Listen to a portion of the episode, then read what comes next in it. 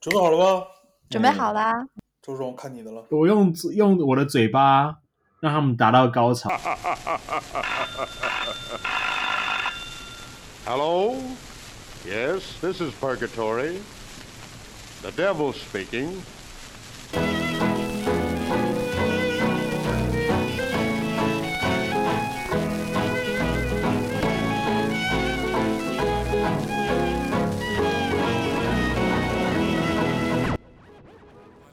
欢迎来到狗都不听。大家好，我是 Sunny。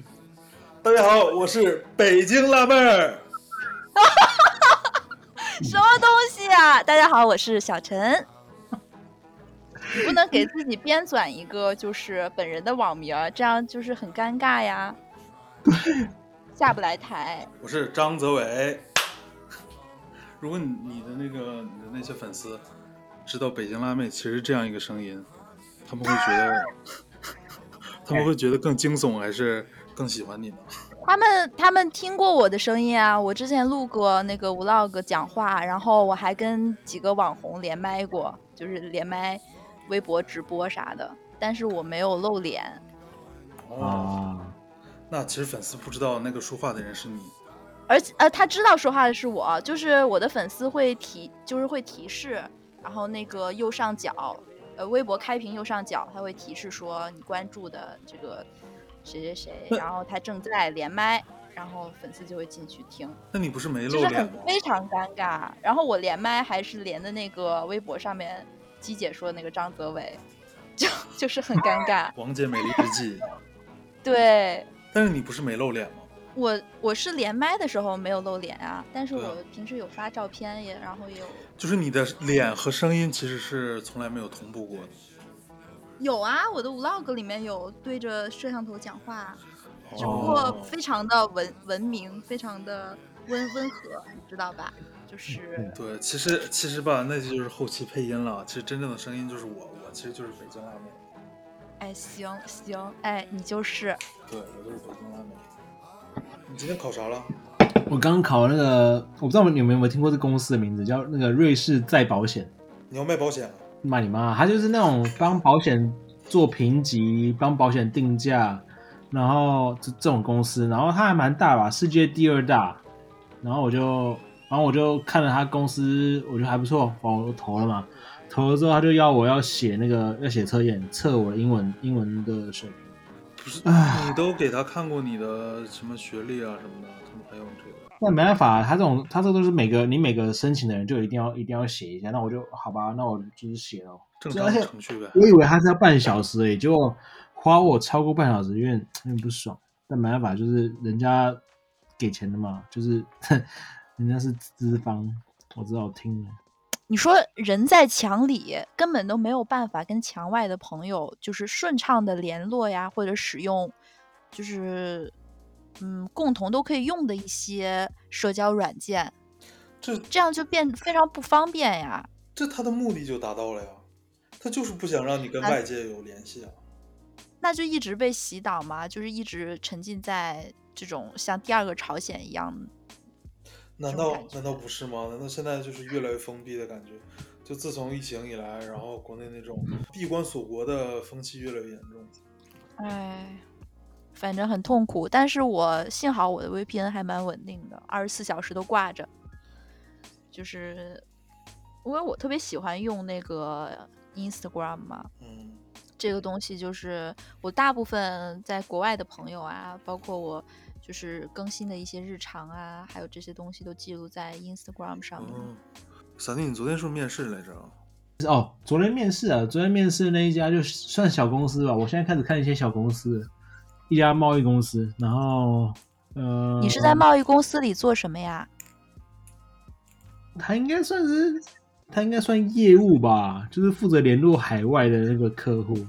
哦，就是要让你说说中文、说语英文对说日对对对对文这种。对我日语没有到特，哦没有到非常好，所以我现在还在还在念，还在学，所以就我日语那也算我我的是英文跟中文，那也算是熟练三国语言了，再加上你的那个台湾话，熟练四国语言啊，哎还行，并且还蛮厉害。的。我努力吧，努力了。就还蛮想尝试在海外工作看看，所以就想留在，要么就是要么日本嘛。然后我不知道我爸妈怎么想，因为还没有我还没有跟我爸妈说过我有申请就是中国的工作，上海啊、北京什么的，所以不晓得，我不知道他们怎么想。但如果有机会，就是如果有好的机会，我我我基本上我哪里都可以去。就你给钱，我觉得你如果要是在国内的话，我说上海。上海为例吧，就是因为我有朋友就是台湾人嘛，然后他在上海工作，然后他只需要陪老板出差，然后帮老板挡酒，然后老板说这是我们公司新聘的这个呃留美的台湾设计师，然后他非常爱中国，然后所有人都会起立鼓掌，哈哈，起立鼓掌干，妈的，他这这个人大概就是跟黄安。哎，他们就。是很喜欢听中国人，呃，很喜欢听台湾人说自己很爱中国，然后是同一个，就是说是不可分割的一部分，就是这种话，就是那种中年的中年男的呀，然后还有小粉红呀，他们就觉得听了这个话就非常爽。如果我去北京工作，我 OK 啊，我可以天天讲这种话，不是 跟吃药一样？那我不就是卖，就在卖色的感觉一样吗？对呀，你就是感觉你在做爱国牛郎。操！我用用我的嘴巴让他们达到高潮，我这是不是算在给他们口？总之呢，就是。找工作的过程还蛮累，就是大概是我活到现在最艰辛人生活到现在最艰辛的一找工作真的很痛苦。我当时毕业了之后找工作，光做那些简历啊、作品集，然后还有适应每个公司他们需要的那种方向、小方向，还有他们需要的那些。比如说，有的公司就是需要做一些那种小别墅，建筑方面来说，有的公司它就是需要做小别墅，有的它就是要做那种嗯很大的那种嗯大型的公共的景观呃公共的建筑，这种就是区别特别多。他招的那些人啊，然后也分得很细，所以你对于每个公司都要写上你自己为什么就是要去这个公司，你擅长的是哪个方面，所以每一个基本上都要重新写你的这种。就是入职请求那种文书，然后就很费精力。对。然后我当时找工作的时候，就是基本上自己找工作都是石沉大海。最后呢，那些工作都是嗯有人内推，或者是有学校的老师，就是说某一个公司需要人，然后老师帮忙就是递交一些这种申请，他才会就是肯定面试你，然后会比较考虑你。所以基本上。这种海选来说，都非常的可可能性很小，也不能说可能性很小吧，可能因为我太差劲了，就是 没有没有没有，我觉得我觉得应该全世界都一样，你不是全世界啊，可能我我可能我也很蛮糟的吧，就是还蛮累，就是就是跟你刚刚说的一样，就是你要看每家公司什么呢，你就得修改自己的 CV 啊，修改自己的 copy 但是我们可以在就是找工作的间隙中。说一说搞笑的事情，然后比较开心，放松一下。不然的话，你一直都在做这些找工作的东西，就是生活也变得很无趣嘛。所以对你来讲，就是上学还是更有趣一些。我觉得什么都不干是最有趣的。哎，可是你不觉得就是？因为我没找过工作，但是我觉得找工作这件事儿就是是单纯的为自己服务的一件事儿。上学来讲，对我来说，我觉得就像一个任务一样，跟自己关系不大。我只是每天看着那些课程啊、一些日程安排啊去做一些事儿。但是找工作的话，就完全是你为自己的生活做打算。嗯，我我有这我有一些这种感想，就是。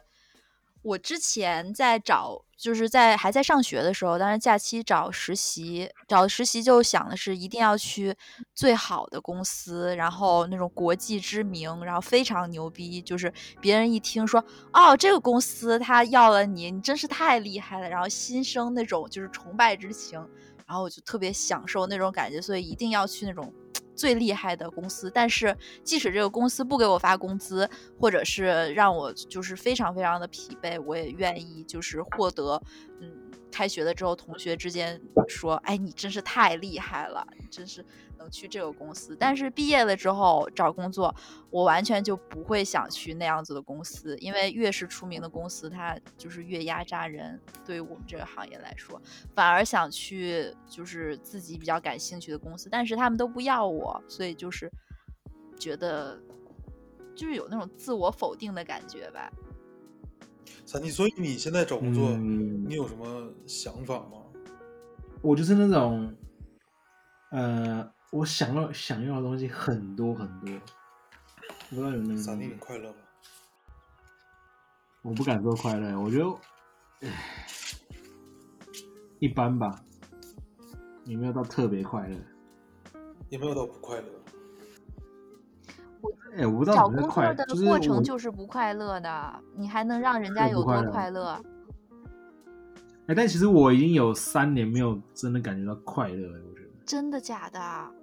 就我来，我离离开英国我来日本之后，我就没有真的觉得快乐。是日本这种文化让你有一种不快乐的感觉吗？啊可能就是刚来那时候来，然后语言也不是特别好，所以你也不像以前在英国，以前英国的时候，英文就英文我还行嘛，所以就呃跟当地人沟通什么没什么问题。但是我在这边的话，你我自己自己租房，然后以前住以前在英国住宿舍，所以很多事情我那种水电啊、网络啊不用担心，因为就包含在里面。但是现在什么都要自己自己弄，就是各种政府的公那个公文啊，要缴什么费用啊什么的，那就是在国外不都是这样七七八八吗我们在这边不也要什么都都自己办？是啊，但是我以前在，可能是因为我以前在英国的时候，就是住，因为是住在宿舍，所以就不用办那些水电网络的东西。但是，呃，在日本的话，就是我自己租房什么的那些，然后我语言又不是特别好，日语日语又不是特别好，所以就很呃挺艰辛的。然后就是这种小事累积，然后就变，就是就是反正就我觉得这个特别快乐啊，不就是快乐每每天都因为我觉得你办那些琐碎的小事什么的很困难。我在这边也是这样的，但是我不觉得这是一个会让人不就是不快乐的一个状态。对啊，也是啊，但我不知道自己为什么不快，就我不知道什么事情做了会让我快乐。像我，比如说我上礼拜我过生日，我也不知道我买什么我会快乐，所以我现在 我根本没有没买什么东西给自己，完全没有。我觉得不快乐是常态吧。但我以前就每我以前每天买每天都很快乐，我在英国的时候每天都很快乐。就像我那天跟你说的，就是我觉得人最能获得最大快乐，就是因为他自己能完成一件事情。你在英国念书的时候，对，你可所以我能就是为了完成学业啊，你每天你有那个盼头在，你知道每天干这件事情，到最后你会完成这个学业，所以你每天过得很充实。但是你想，你到了日本之后，你只是在学语言嘛，学语言之后也不会给你一个什么结果，只是你语言可能会提高，但是又到了现在找工作也也也是一个没有没有结果的一个过程。如果除非哪天你真的找到了你自己喜欢的工作，可能那时候你会快乐。嗯，确实，就是上学给人一种有盼头的感觉，因为你觉得就是你努力了之后，它那个结果就是一直在离你，一直在靠近你吧，直到你拿到那个毕业的证。对，但是我来日本的前两年，我也是在上学，就是我当时我来日本是先上先念研究所的。我念研究所那两年，我也并没有觉得特可能是这个社会不太适合你吧，也许你可能真的需要去一个嗯，你你使用语言比较拿手的国家，比如说英语系国家，或者是就是中文呐、这种，你可能会更加快乐。可能因为你你比较在意交朋友，或者说这种社交给你带来的这种感受，因为有的人他就是必须得活在这种就是社交圈啊，还有那三秘的密，就比如说来 Clubhouse 之前，你会跟你的朋友说你身上那些糟心的事儿吗？不会？我不知道跟谁说，我也没有跟，我没有跟身边，我有，呃，最糟的时候没有，只有我慢慢自己靠自己走出来之后，我有稍微跟一些人讲过，但是也没有细讲。就是 我觉得这种这种事，我不知道对方能不能承受。就是你虽然虽然说大家说什么朋友朋友就互相分担什么这种东西，可是你不觉得？看，要是有一个人讲，你想象一下，你朋友他妈整天跟你讲这种，好想死啊，好想死啊，哦，好辛苦啊，不开心啊，看你也会想死吧？不会的，反正我是我是不会的。那我觉得我觉得这种事都有而且你你可以就是有那种，你知道为什么心理智商要收钱吗？对啊，就是因为他们要听你这些话，接收这种负面东西，对他他你就是接收这种负面能量。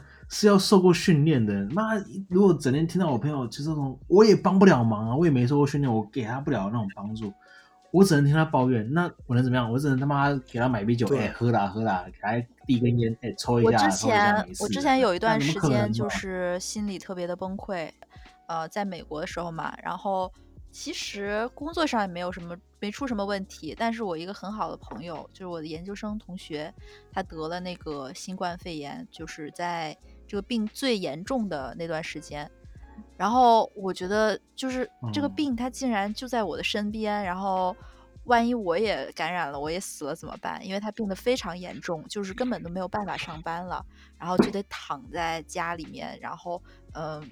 别的就是别的同学，然后他别的朋友，然后给他把一些菜呀什么的买到家门口，然后他拿进去吃，然后肌肉萎缩，包括他整个就是胃也特别胃也坏了，我就觉得就是完全没有办法接受，然后那个时候就是崩溃，然后天天在家哭，然后我觉得自己也要生病了，我就给一个朋友打电话，我就跟他说怎么办？我要死了，我肯定会得这个病，怎么办？然后天天倾诉我的这种痛苦的感觉，然后他就很很睿智的，就是很怎么说呢，理性的给我分析这个原因，这个这个事情，然后跟我说你不会有事的什么的，然后我就是有感觉到被安慰到，他也不会是说觉得听我说这种话，然后有什么反应，反而是很喜欢给我打电话，然后说一些这些有的没的事情，因为他说他的生活太无聊了。就是你那个朋友是男生女生 啊？是个男生，但是我们就是普通朋友。哎，哎，但是我做不到，我做不到，就是把一些难过的一些事情跟我任何一个朋友讲。啊，我我会打电话直接跟人家哭，就是使劲大哭，就是非常的夸张。但是，嗯，那段时间已经过去了，我现在就是每天都很开心。就是熬过了那段时间吧，不会再有那种大起大落的情绪波动。但是我是会完全跟我很信任的朋友说自己的不开心，这样的话自己也很舒服。但是可能会肯定会对别人造成一些伤害吧。但是有的人他就是愿意就是听这些，当然这种人应该算是少数，大部分人都不愿意去。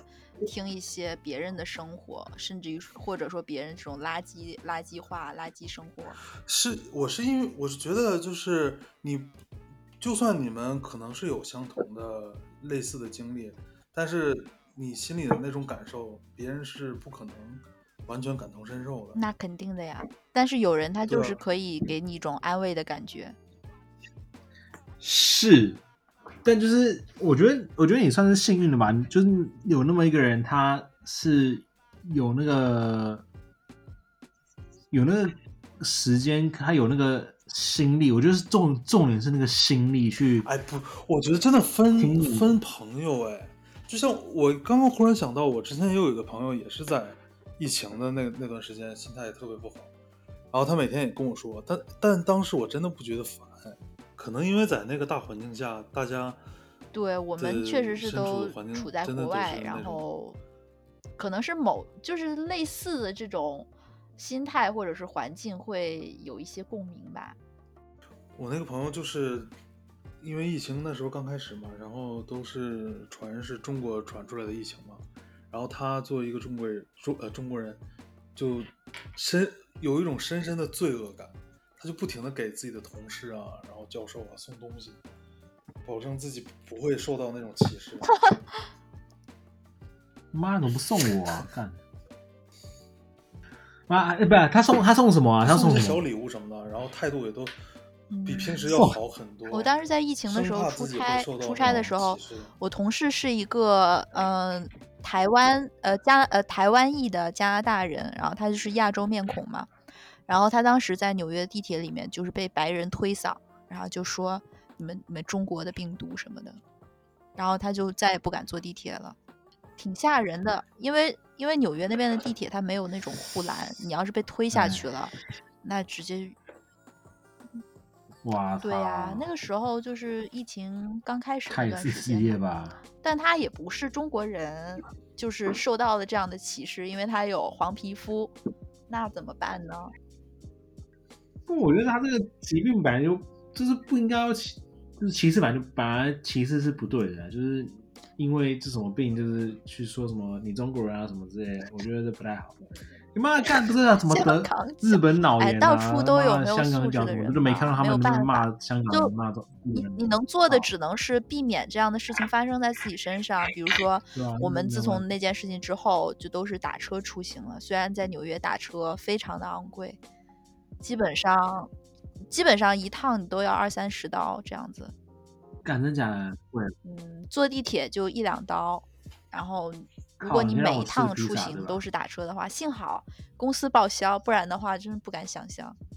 有时候我我自己想的是这样子啊，我自己想的是，我如果可能我的性格是这样，我本来就是那种报喜偏向报喜不报忧啊。至少在我最最近开始比较尝试去跟别人说我比较惨，就是比较这样的那一部分之前，我以前都是我只报喜不报忧，连我家人都是，我都不会跟他们说我呃遇到什么问题啊，或者我遇到什么糟心事啊，我都不会跟我家人说，就是黄更遑论朋友。哦，所以，但是我也是会听听朋友抱怨，我也愿意去听，但是就是我可能会跟我可能会花一点界限，就是在我跟他们听他们讲的时的同时，我会跟他们说，我我愿意听听你说，但是我毕竟也没有受过什么训练，但是我我只只能听你说。你这个话真的真的跟别人讲过吗？我不信。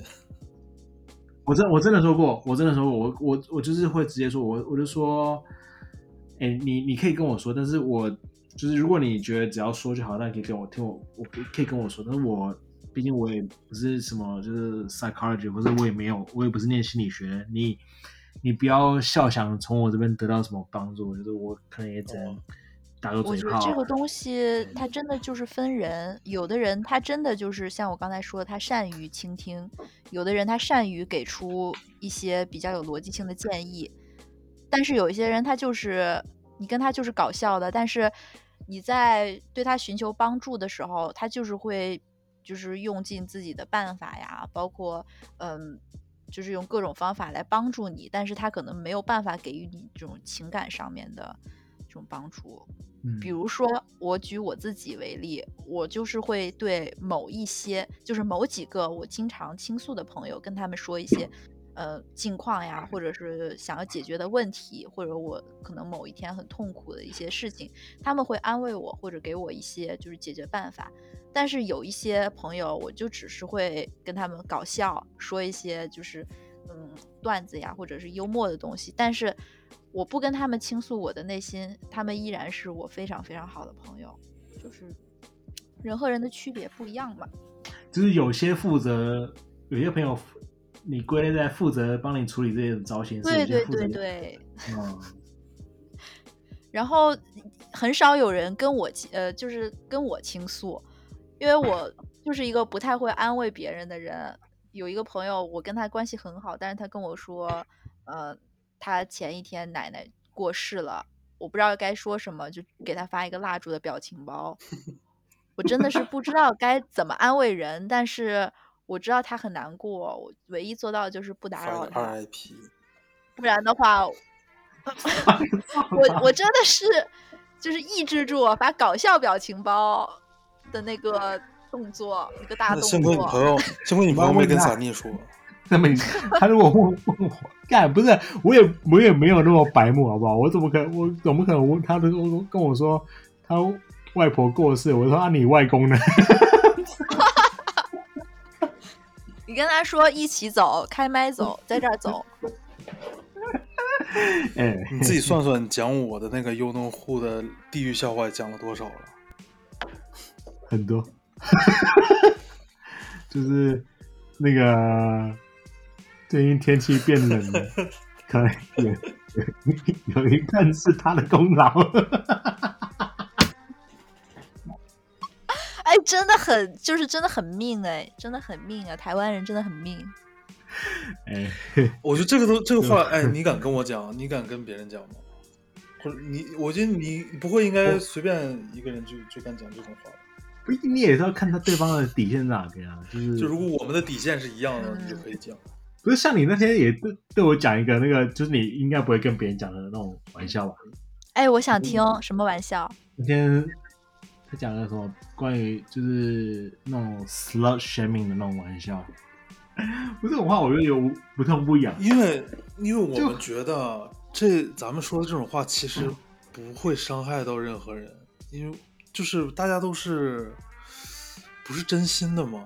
对啊，对啊，对啊。就像比如说他妈的早餐早餐店老板娘跟我说：“哎、帅哥今天吃什么？”他也不是真心觉得我帅哥啊，他妈只是随便叫一叫对。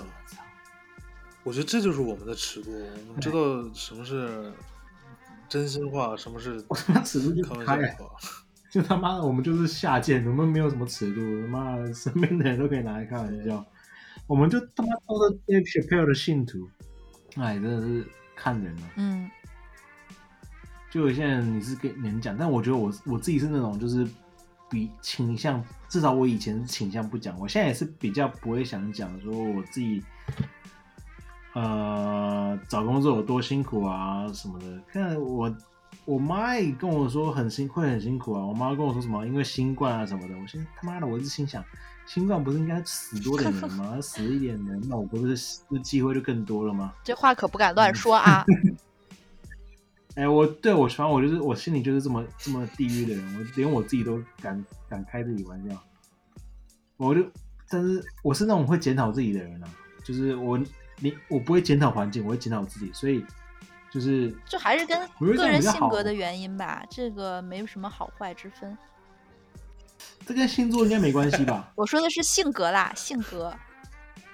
我我我知道我知道我知道我知道你说我知道你说性格，我说这个东西应该跟星座没关系啊。星座这就是把人瓜瓜分成十二个类别，然后给你说点儿每个类别都差不太多的，然后让你有一种归属感。我真的觉得这个星座的东西就是很幼稚，很幼稚啊。我觉得星座就是一种标签的东西，你方便社交，方便社交的一个工具。就比如说你上来新认识一个人，问你是什么星座，然后然后感觉啊，大概就是这种这种人，是一个标签化的东西。星座就是超大型统计学，人类史上最确大型统实算是一计学之种统计学有那种星座博主，然后特别的有名，它就是每周给你出一个十二星座运势，然后你下一周需要注意点什么。我之前迷茫、迷茫、难过的时候，特别信这个东西。我现在就是开开心心每一天的时候，就觉得这些完全都不可信，就是还是自己过自个儿的。干，我爸也这样跟我说，我爸就跟我说，就是你迷茫的时候，人只要就像是溺水的人，看到什么就抓，就是星座啊、算命啊，就像是我迷茫的时候，你也不管那木头有多算命，然后我算命花了好几千块，真的很夸张。干，而且我算命会算下个月就是会发生什么事情，还算的是就是某某人会跟我怎么怎么样这种就是算命的东西。每次算的都稍微有点偏差，细每个算命师傅都给我算的有点不一样，算一次就要几百块，多算几次几千块。哎，如果一个算命的人跟你讲你下个月会发生一些好的事情，你心情是不是会不会变得更好？会呀、会变好呀。所以然后我就会多给他花点钱。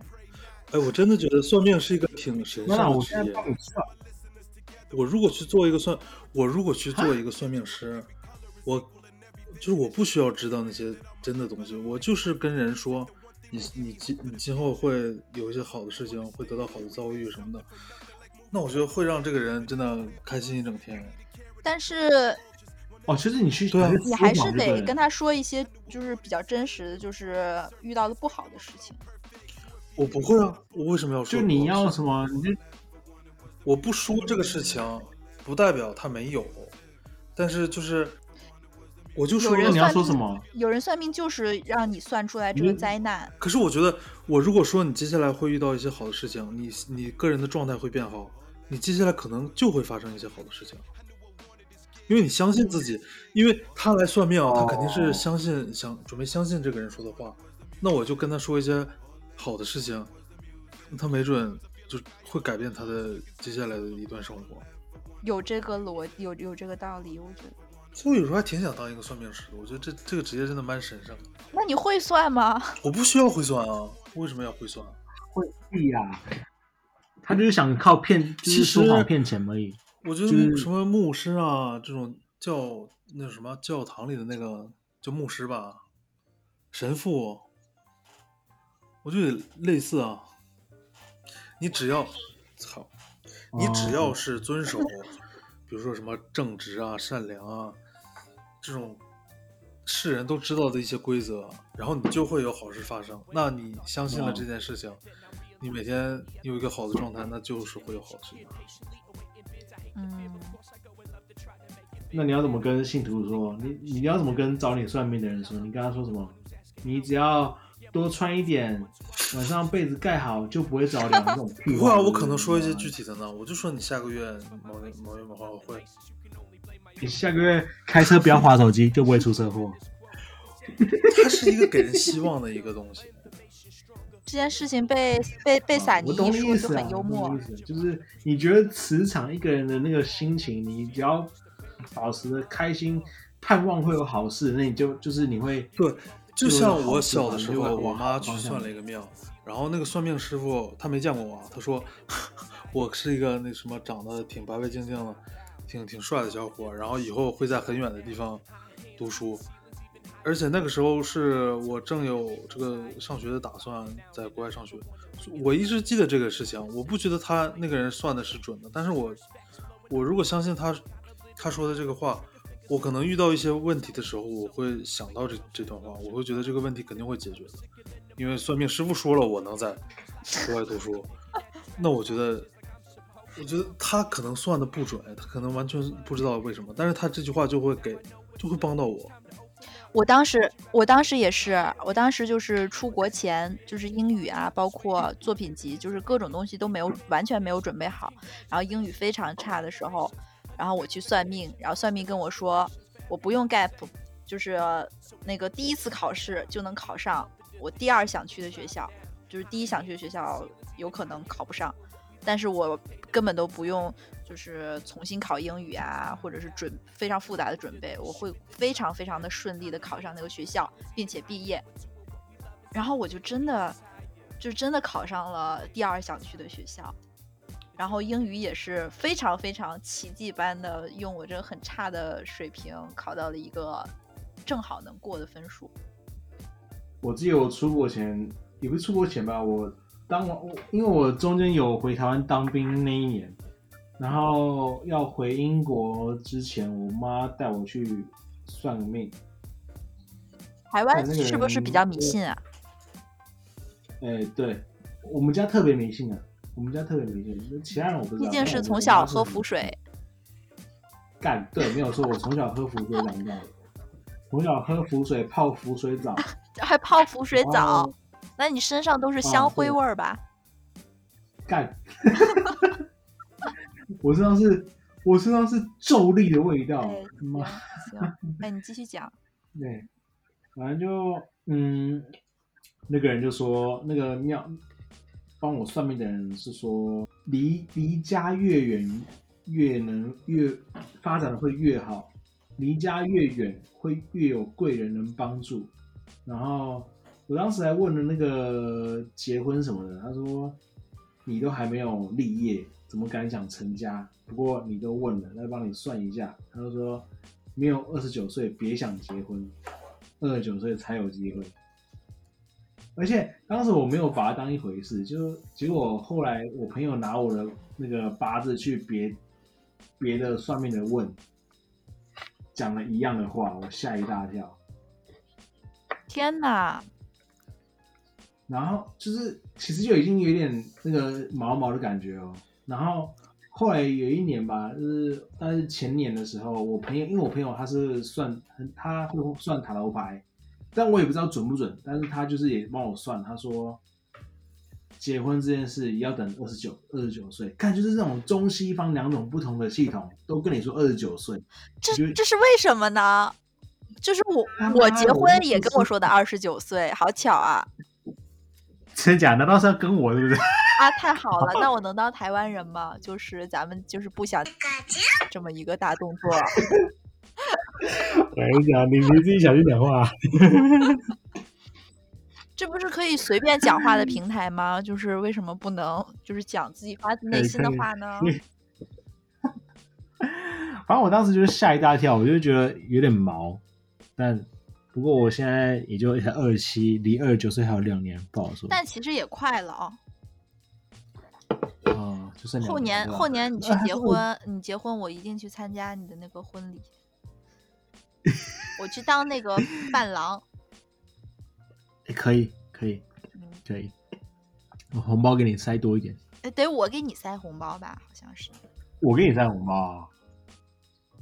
你啊，你们你们那边习俗是哦，那那你们这边习俗是你给我你给我塞啊？那就按你这边的，啊，对啊，那我也去按你那边，按你那边。我本来不想去，真有出息，干。我以前当花童来赚钱呢、花妈你童们难难不成你们花当花童还给童都是小新郎新孩儿啊，娘钱？小孩给什么钱啊？他妈，哦，也是哦。嗯，人都给你撒花了，还要给你交钱？我我、干，我以前当花童收那个钱蛮爽的，那个但是很年纪很小嘛，就拿了五百块台币，爽的要死。所以你，哎，你真的打算结婚吗？我打算结婚，我干那为什么不结？就是有如果有好的对象，那就结啊。我觉得好问题，我真的觉得结婚是一 种以前社会留下来的一个概念。我觉得结婚就是想繁衍后代，除此之外没有什么意义。不是，我觉得结婚连繁衍后代都没有作用。你不结婚照样可以繁衍后代。结婚就是想让你把你拴住，让你生小孩儿啊。不是结婚，我觉得在以前存在的意义就是，以前女女的可能没有太多挣钱的能力，也没有太多挣钱的办法，在社会上地位也不高，所以要用婚姻的这样一个束缚来让这个男人去养这个女人，有供养女供养这个家庭的一种责任。但是现在我觉得女女的也不存在这样这样的一个状况，以前社会地位和以前社会就是让你做一个那种男耕女织，就是让你分配，男的就该出去挣钱，女的就该在家里生小孩养孩子。但是现在很多人就是丁克呀，或者是根本就是女生出去赚钱，甚至比男生赚的更多。比如说那些网红，他们可能一个月就能赚个几十万、上百万，那他们就不需要结婚，不需要男的来养啊。对啊，所以我觉得现在完全没有结婚这个必要。哎、我我前我今呃这两天我看到一个，我在 Facebook 看到一个影片，就是关于结婚这件事情，我想想就是跟你们分享。但我我我现在我自己也不知道他讲的就是合不合理，反正就是还还有个他有个逻辑啊，他就是说结婚的意义，呃，是个女生说的，她说结婚的意义就在于，比如说我跟你介绍，哦，这是我女朋友，跟我跟你介绍，这是我老婆，你们对这个态度会不一样吗？我可以跟我，我可以管我的女朋友叫老婆啊。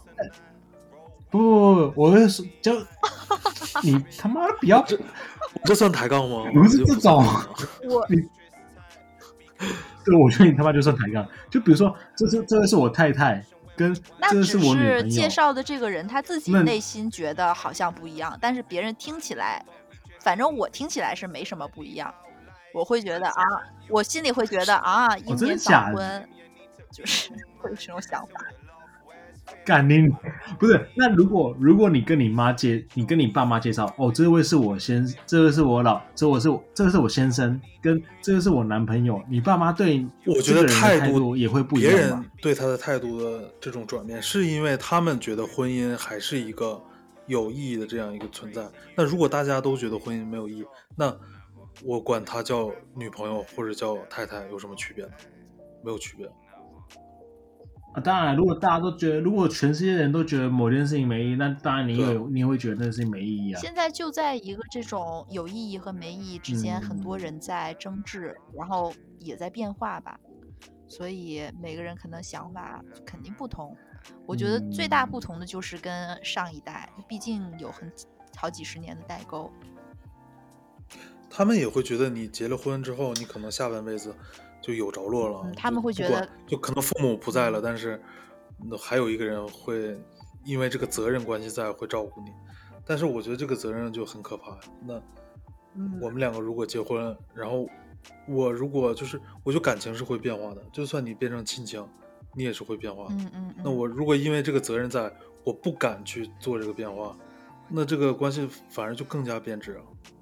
嗯，我反正我是一个不会对别人负责任的人，嗯所以我就是虽然听起来很渣啊，但是确实是这样，我自己也承认，所以我觉得就是我不是，我觉得负责任是从心由心而来的，就是我我愿意为你付出这这个这个责任，还是我因为这个关系，我因为这个法律效力在，因为一本他妈的结婚证，我才对你付出责任。我觉得这是不一样的。有些人他可能就缺乏安全感，希望你有这样的一纸婚书，然后但是就是别人该结结，我觉得这个也也，我也不是说反对别人结婚，我还挺挺，我看到的什么各种求婚啊场面，我我也挺感动的，但是我自己肯定是不结婚。啊，那你之后要是遇到一个你非常非常喜欢的一个女生，你就觉得我这辈子就是她，我真的很挺想跟她结婚，会不会有这种那变化？我这辈子就是她，我这辈子就跟她在一起啊。那结婚这个，他要是跟你说不结婚，那咱俩就分手。但，但是你太喜欢他了，没有办法。所以，我跟你讲，到时候张哲宇就会结婚，他会跟你，他就跟你说，哎、这个时空我到时候结婚，景不一样，我就按照台湾的习俗来，真的，你们来我就给你们钱。张哲宇，你知道你为什么这么胖吗？他妈啥东西啊言而肥啊！操，食言而肥啊！就是这样胖出国来文化这个我也没听说过，他们台湾的那个就你这满口就是信口拈来的一种各种大道理。哎，我觉得还行，我觉得哇，结婚还好。就到时候我们那个特别好的，就哎啊，结婚赞，嘿嘿不是，那就我，哎，我可以随随便便就跟你哎结婚，我就你你可以你可以跟我结婚啊，那我可以随便跟你结婚啊跟你结婚，或者我随便跟娜娜结婚，用这个事儿来证明婚姻这个东西是没有意义的。那我要是强行要拴住你呢？那那对不起，那拜拜了。嘿嘿嘿嘿没有，但我懂你意思啊。我觉得，我觉得可能就是最这这两种观点，结婚不结婚，就是反正最大公约数就是你还可能还是想找人，找个找个伴，是吗？我的意思就是，你找个伴，你和结婚这个是没有必然关系的。放在现在来讲，在欧在欧洲很多哦都是不结婚。我我现在也想不到一个反驳的而且在欧洲很多结了婚，他们反而不在啊，一起。对对对对对，欧洲这边好多夫妻都不住在一起，还是欧洲比较一个月见个几次面。就是日本社会和这种中国社会还是比较原始。说白了就是男性和女性地位是平等的，我不需要你养我，我也不需要我养你。那为什么我前男友让我养他呢？都是我出去工作，我做饭，然后他在家看电视，为什么是这样的呢？怎么会这样？哎，如果一哎，如果如果有人愿意养我，然后非要跟我结婚，我也是可以的。我觉得 你看这个王八蛋，你看你看他爸的，很有出息啊，张各位。啊，麻烦你要是养我，我我分分钟跟他结婚。那个还能当美国人，就是怎么说呢？这波不亏。妈的，何止不亏，赚死了，好不好？我在这抽烟，我就想起那个啥地，你看过那个 Snoop Dogg 那个节目？啊，看过 对呀，边抽大麻他一边抽大麻。史努比狗狗，别说 Snoop Dogg 了，因为但凡我有根大麻，我也开始抽了。但我蛮想给我给我自己刚刚那个想法一个总结，就是也不是总结，就是我自己整理一下。我觉得可能怎么说？如果你真的有那种很强大的负能量，怎么还是你还是呃借点借点钱，存点钱，花点钱去找心理医师吧。就是他们真的是收钱听你讲负能量。真的啊，看，哎、不，这是对，我觉得对你自己好，对别人都好。我发现一段时间不抽烟，然后再抽就没法抽了。昨天抽的还给自己呛到了，那你再多抽点就没事儿。一会儿就抽。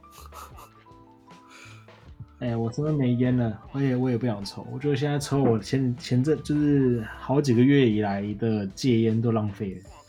为什么要戒烟啊？我就想说，因为我这我不是我不是刚刚说我不太快乐吗，然后我现在就努力让自己快乐点嘛，所以我想说，就是今年的生日给自己还给自己一个健康的身体，所以我戒烟，然后去运动之类的。身体也没有变得很坏吧？我觉得有但真的有我觉得有时候我走楼梯什么的会容易真。的有抽烟，真的伤害其实蛮大的，啊，那嗯子宝还天天抽，因为我不在乎，我也不结婚。操！当了德国人可以安乐死吗？当然可以啊，你关键你安乐哪国人？你从楼上跳下来也算安乐死？不是，我就想无痛去世。你一瞬间的事儿，可能也感觉不到。哎，干嘛？我买这个酒够难喝的，操！不想喝。买啥酒？不是假酒，就买一个。我问你买的啥酒？幽默了啊家人们。苹果苹果味的一个酒，三得利的，但我觉得有个难喝的，不想喝。哎、就是怎么说呢？就是我控制不了我自己啊，嘴巴脏，没什么素养。谁不是啊？哎、臭嘴所以，所以你说的那个酸民，其实就是你这种人吗？没有没有，我说这我本来想留在下次讲，但我今天可以喷一下。我觉得酸民就是这种，看我觉得很多艺人就是很多艺人啊，什么明明明星啊，妈的玻璃心，就是尤其在台湾啊，就动不动，或是哎、其实我觉得欧美也是，干嘛动不动只要我批评一下，就说我是 hater，就说我是酸民，干你妈的，哪有那么多酸民，哪有那那么多 hater，你就是就是不不承认自己烂呢、这种人。就比如说黄子韬他妈的，黄子韬，比如说他出一首歌，哎、I'm an underground king 之类的，哦那你妈你说他烂，你到时候他说把你是酸民，他说你把这个人名给逼掉啊！没没必要。不用逼，妈的，我就说，我就直说，我就说黄子韬那首歌确实烂，那你这这随便随便一个人，那你假如说我来唱啊，我说 I'm underground king，那我如果别人说我烂，那我难道说别人酸民吗？没有啊，因为我真的烂啊，对不对？他们可不能说这句话呀，他们怎么能承认自己烂呢？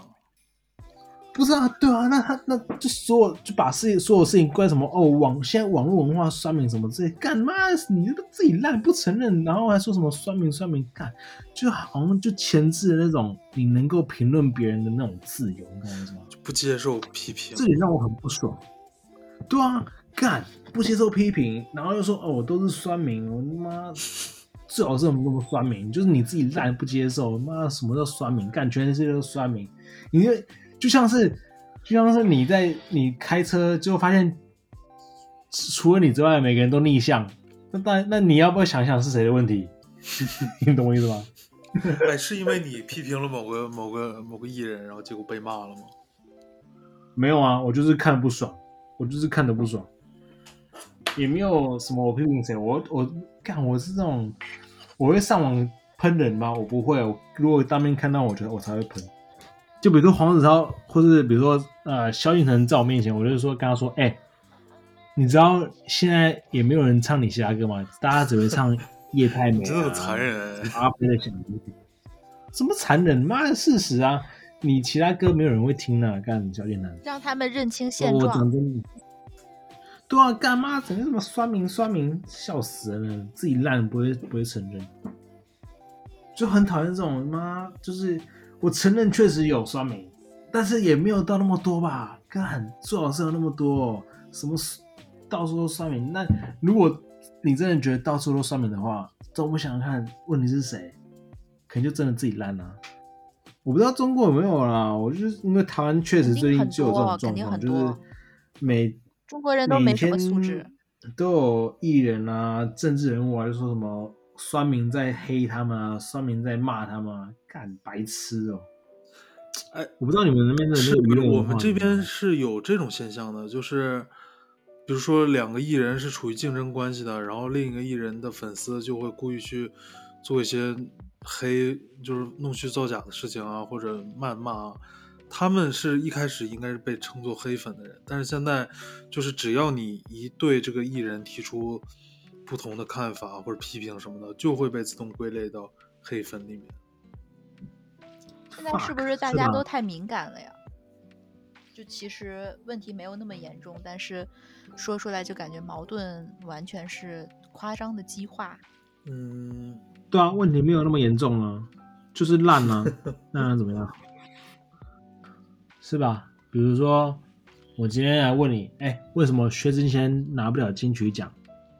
因为就是不是烂啊。别讲金金曲啊，或者哎、什么时候为什么薛薛之谦拿不了格莱美奖？是格莱美奖不行吗？干这种话你敢信？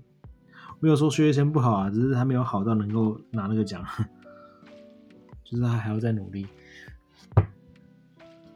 就是我觉得很，就是那些艺人动不动就把批评自己的，或是名人啊、政治人物之类，动不动就把批评自己的人归类为酸民，然后不去正视，不去正视自己就是不行这件事。对他们可能觉得自己做的东西没有问题，觉得自己自己做的好，，干干，拜托拿点高标准吧，开什么玩笑啊？而且人家可能做的东西就不是给你听的呀，不是，对吧 就是给那些粉丝不是给我 它有不同的受众吧？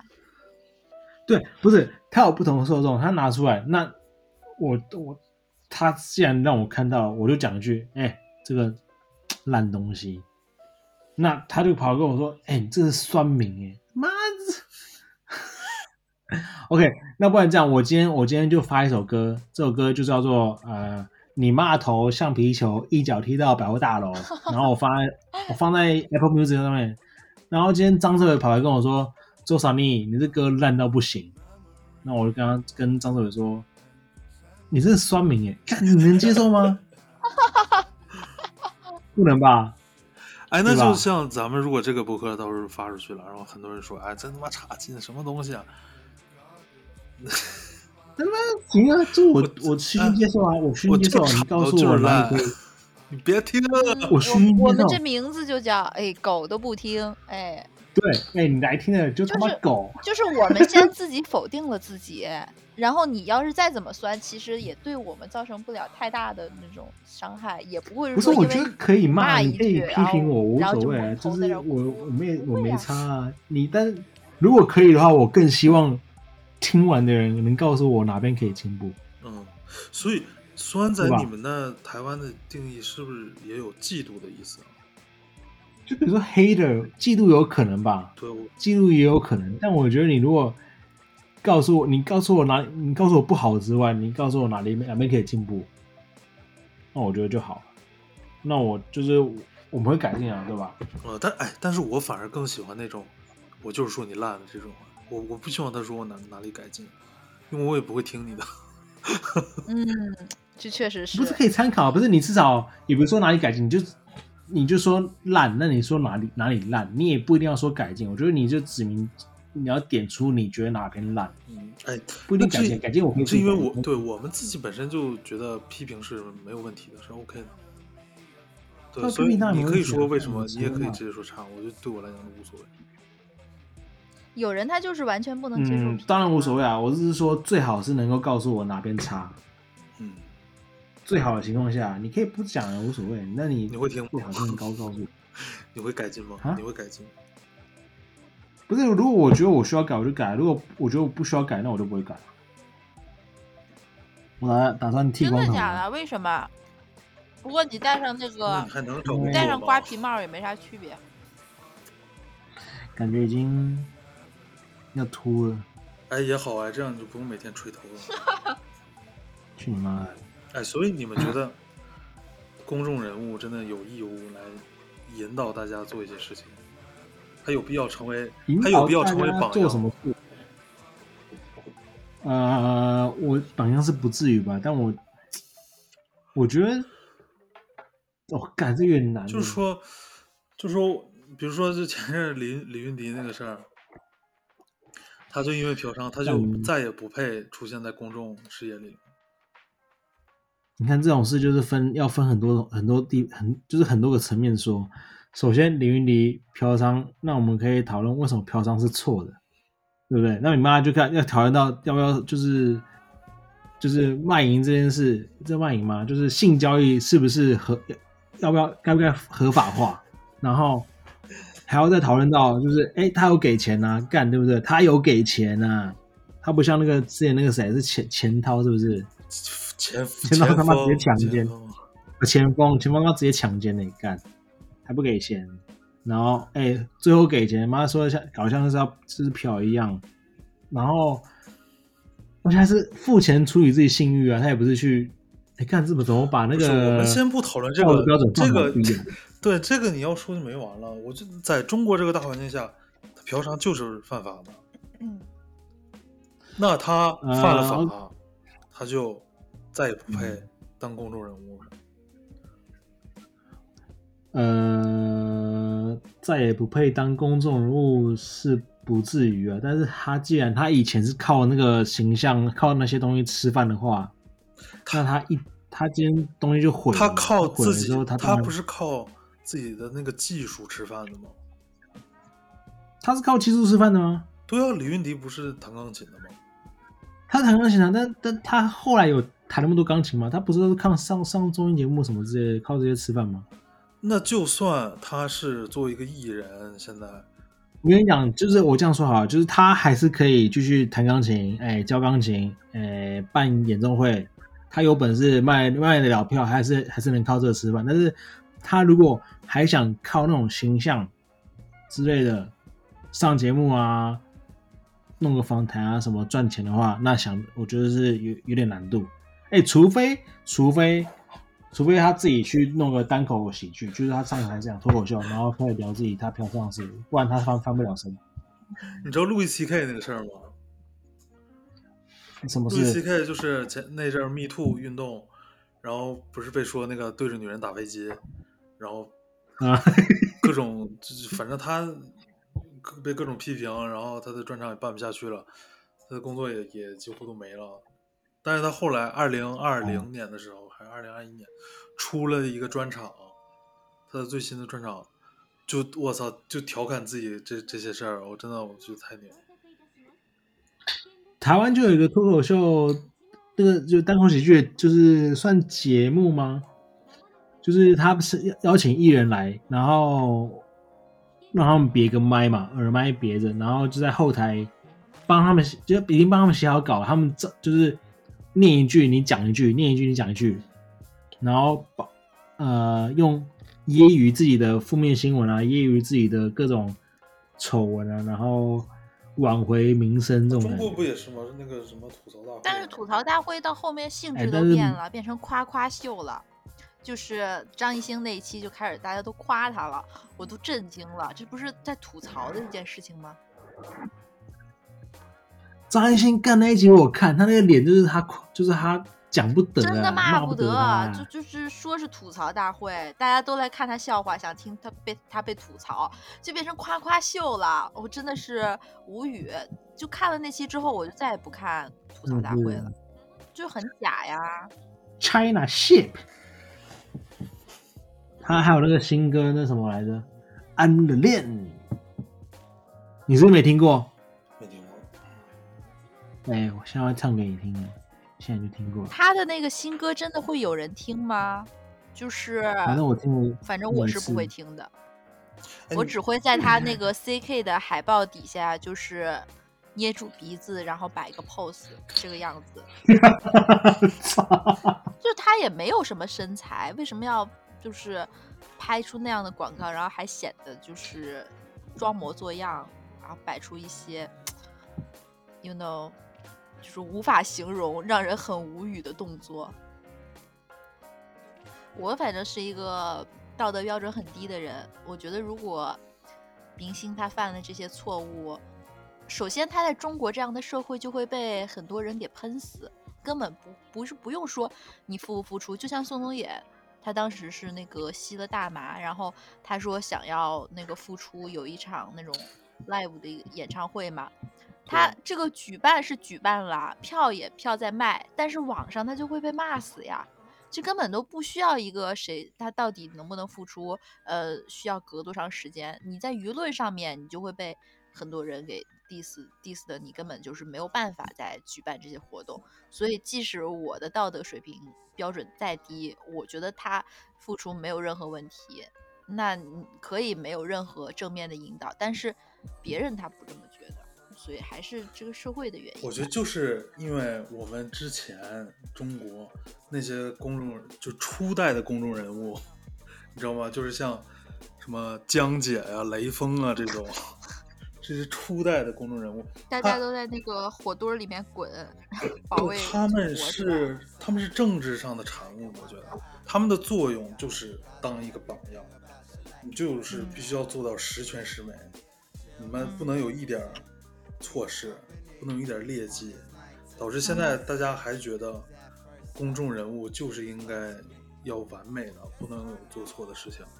那世界上的人哪有人是十全十美的呢？对啊，我不知道你们看没看过那个那个《窃听风云》那个电影，叫《窃听风德国的那个，他那个人就是一直在窃听窃听他的那个对象，他那个对象就是。生活中也干一些很操蛋的事儿，也也比如有嫖娼啊什么的，但是最后他就是你们没没法根据他生活中的一些琐事来定义这个人到底是好是坏。嗯，对啊，那那你一个公众人物，你凭什么就要求他做到这样完美？那确实没有办法，你在中国这个社会，你干一点错的，你就是得退出这个演艺圈。但是你在国外就。我觉得在国外就会宽松一些。你看 Snoopy Dog，他天天在那块儿吸毒，那不还在那儿发歌吗？没啥影响。我觉得有一个原因啊，我不知道是不是因为我想多了。我觉得是因为中国人太多，竞争太大，然后中国的家长他对孩子的有一种天真的天真的期望，他们不接受孩子做一个普通人。他们希望他的孩子要做到完美，不能有一点缺点。你不能颓废，你不能看到那些颓废的艺人。他们中国的家长不希望孩子变成一个普通人，他们希望孩子以后出人头地。那你有这样一个期望在，你的孩子怎么能看到那些劣迹的艺人在？嗯，不可能有任何一点坏的东西去影响。去他们甚至想把自己的小孩就是放在这种类似于无菌社会。无菌的这种环境让你成长。对啊，社会上不能有一点脏东西，我的孩子必须是干净的、完美的。所以你觉得是教育问题？我觉得有教育的问题。但是现在国内不是在就是在反抗，就是不让补课，不让你教育太内卷，就是希望你能够就是小孩儿不要压力那么大。两码事，一个是成绩上了，一个是做人上。我说不上来，但我觉得不太对。我觉得你刚刚讲这个，就是张子伟讲那个，有点怪怪的。我觉得就就是觉得不太对劲。但你说的又不是没有太，也不是说完全没道理，但我觉得不太对劲。想的有点多了。你没有没有没有不一定不一定，搞不好也是我错，搞不好是我错。就比如我觉得，我觉得是，比如说李云迪，他就是靠，呃，他给人那种形象，嘛，翩翩公子会弹钢琴。就有才华，就是，但是大家会觉得购买性交易这件事情相对比较跟他身份不匹配，所以反应大可是。这个人在中国就不存在了，你知道吗？他的所有的作品全被下架了。干那就不至于啊，这才是不至于。我觉得我说的就是这点，我说的就是这点，就是你一个艺人有了一点劣迹的事情，你就被全面否定了。嗯，那行吧，嗯，差不多累了。虽然正事儿没有讲多，也没有聊得太深入，但是，还是差不多得了吧，你们。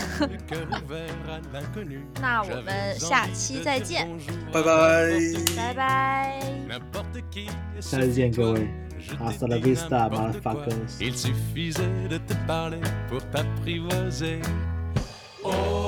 Champs-Élysées, aux Champs-Élysées, au soleil, sous la pluie, à midi ou à minuit, il y a tout ce que vous voulez aux Champs-Élysées. Tu m'as dit j'ai rendez-vous dans un sous-sol avec des fous qui vivent la guitare à la main du soir au matin. Alors je t'ai accompagné, on a chanté, on a dansé et l'on n'a même pas pensé à s'embrasser. Aux Champs-Élysées, aux Champs-Élysées, au soleil, sous la pluie, à midi ou à minuit, il y a tout ce que vous voulez aux Champs-Élysées.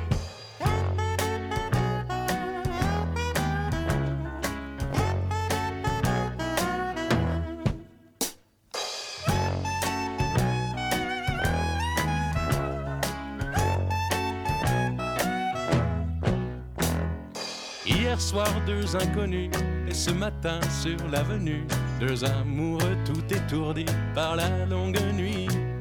Et de l'étoile à la concorde, un orchestre a mis le. Tous les oiseaux du point du jour chantent l'amour. Aux Champs-Élysées,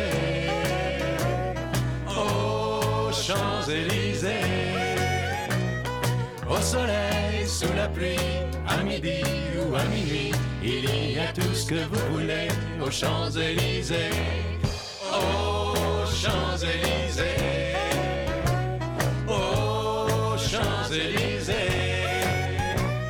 au soleil, sous la pluie, à midi ou à minuit, il y a tout ce que vous voulez aux Champs-Élysées. Aux Champs-Élysées.